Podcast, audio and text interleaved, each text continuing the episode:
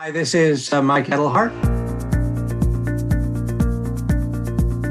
And I'm here with another edition of Inception, our podcast about beginnings, the beginnings of companies, new ideas, uh, new science, and sometimes even a little glimpse of the future.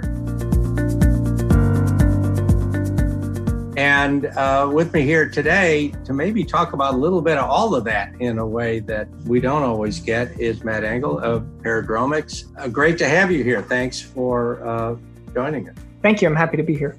So let's just so that everybody knows, why don't we make sure everybody understands what Paradromics does? Because we have great companies, but you are easily one of the most interesting companies we have. So we build brain implants. We build chips that go into the brain and then act as modems for the brain. So they read out neural data and then they can even transmit neural data to the brain. So they act almost as a translator between brains and computers. We didn't invent the idea of a brain computer interface, but what we're doing is we're building a better com- brain computer interface than you can find in academia right now we're productizing it and we're turning it into a medical device so that we can reframe a lot of classically challenging diseases and injuries as data problems. So, for instance, you wouldn't normally think about paralysis as a data problem, but in some ways, paralysis is the inability to get data uh, out of your brain to affect the world around you. And for someone who's you know completely trapped in their body because of high spinal cord injury or something like ALS, um, just being able to give them a link back to the world by tapping into brain data allows them to uh, to type on a computer or even speak. And these are the kinds of things you can do when you have a modem for the brain. Yeah. So again, just to make sure everybody um, who may not be uh, brain geeks or computer geeks. So back in the day, a modem was the idea that telephone line, which is how before the internet we used to actually send things around, is an analog signal. that goes up and down. Mm-hmm and the computer is a digital signal that uh, essentially is reading highs and lows. And if you want to take something from a computer and send it over the phone, you got to translate it and vice versa. And that's what a modem did back in the day. It took a digital signal and made it into a waveform.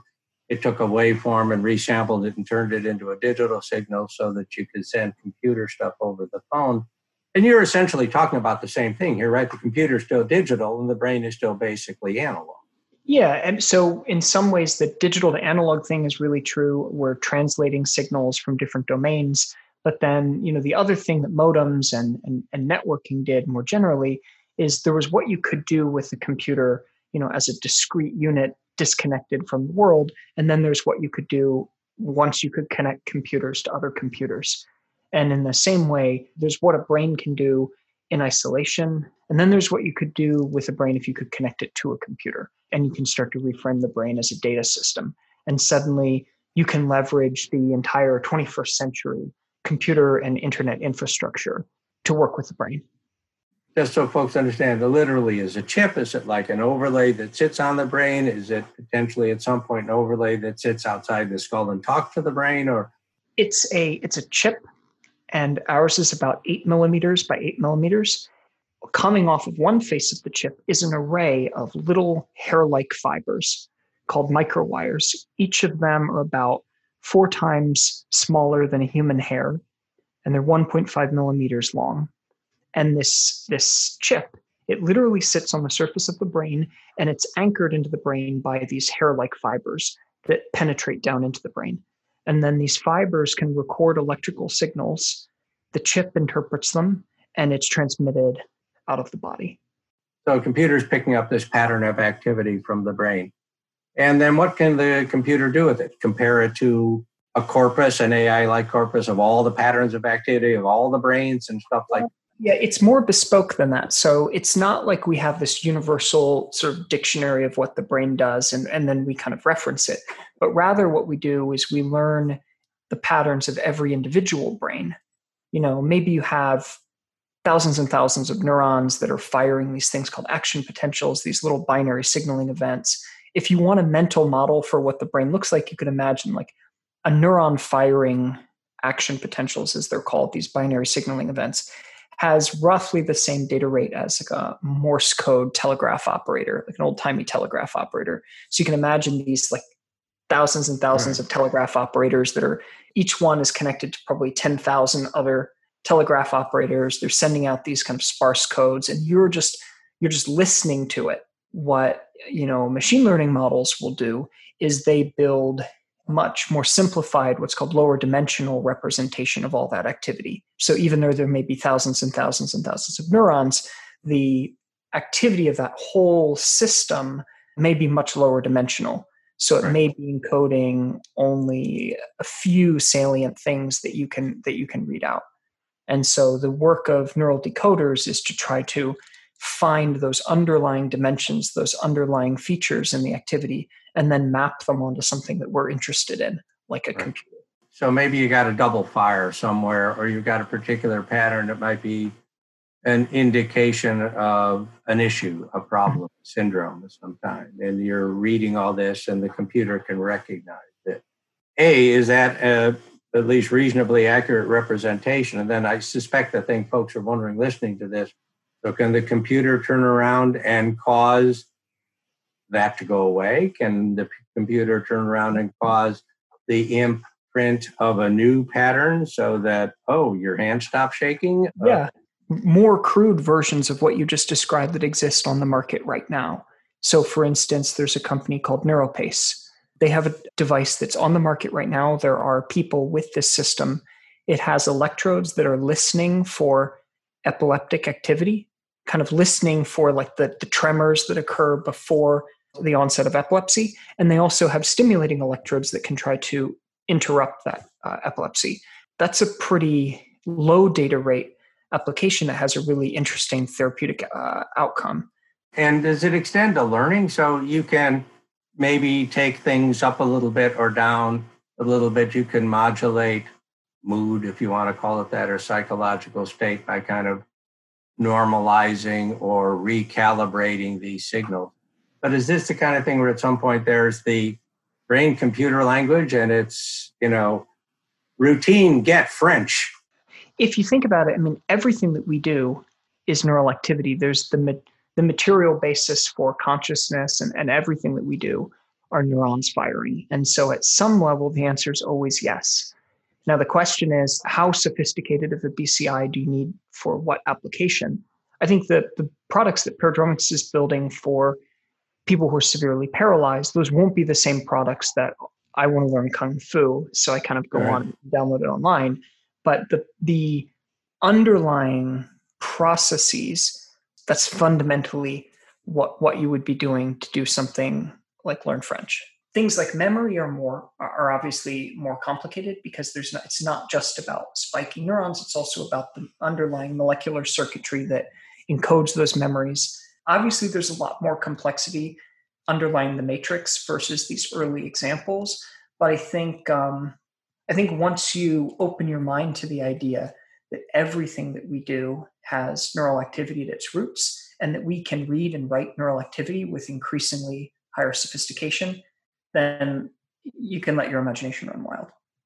Yeah, you really can. And and you brought up consciousness. I was thinking when we started this, I wonder if we're going to go there. I mean, you know, there is a growing school of thought that consciousness is an a pure artifact of the brain. And if one accepts that consciousness is a pure artifact of the brain, that means we get enough brain information from enough people uh, in enough circumstances with enough depth it should be describable, shouldn't it? It's a deep question. I think a lot of neuroscientists that I know have, on one hand, they have the way they study the brain, the way they think about the brain intellectually, and then they have also the way that they live their life on a daily basis. So I think uh, most scientists I know probably regard consciousness as something like the on the fly reconciliation of a lot of disparate sensory streams you have so much data coming in and you're constantly trying to kind of trying to find things that are salient and recognize deeper picture of, of, of what's going on. And it's that um, it's that constant kind of reconstruction.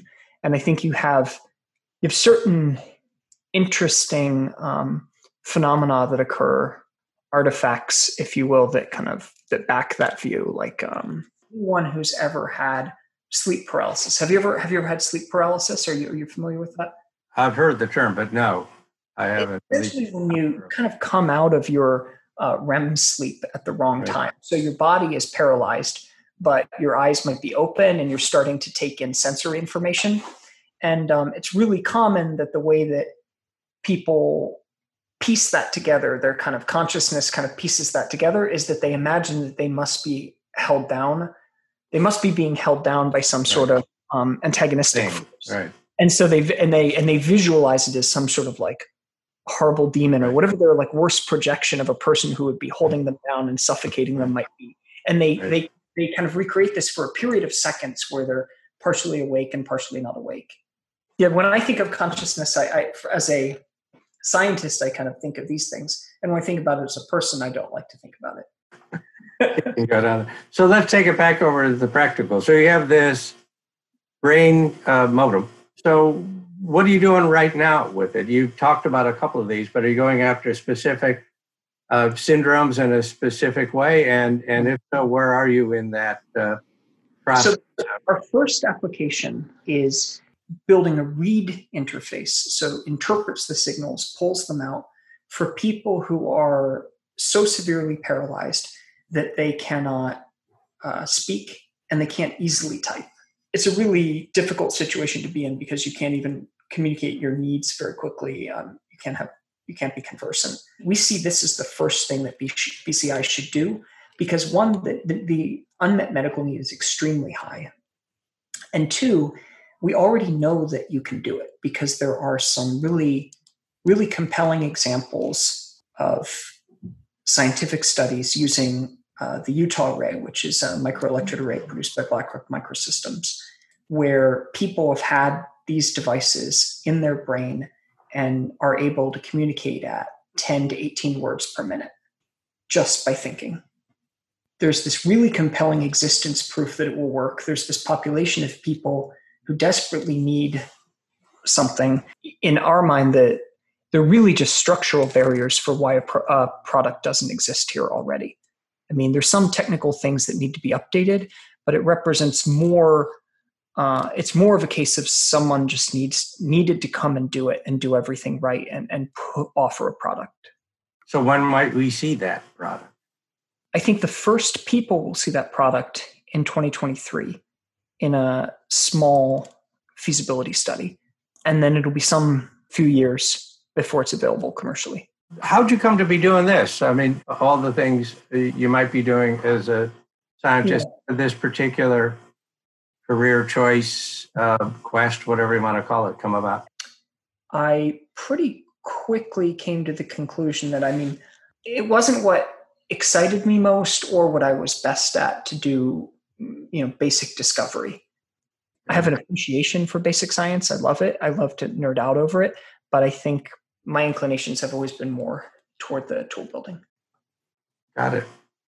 Imagine that uh, the folks listening to us are largely uh, other entrepreneurs, some scientists, some not.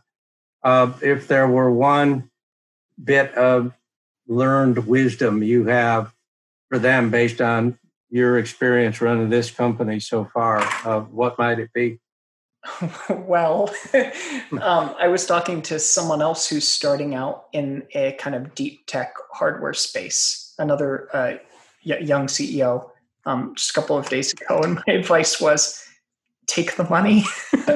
I think, I think, especially if you're if you're really a mission driven founder and there's something bigger that you're trying to build. I've never heard of an I've never heard an example of someone who comes back and who's really successful and was like, if I could have redone this whole thing again, I could be 10% richer if I had taken you know like less capital in this one round. But I, I mean, obviously, it's you always hear about people who left too much money on the table or weren't aggressive enough in the beginning. And for people who are trying to build really ambitious technologies or deep tech or kind of hardware startups, I think I've just never heard of a single person say that they raised too much capital. It's as good a note as any to end on as a venture capitalist who offers money. I thank you for that and for all the work you're doing. It's great to see you. And uh, uh, I look forward to hopefully talking again sometime soon and seeing where this uh, remarkable uh, uh, pathway uh, leads next. Thanks a lot.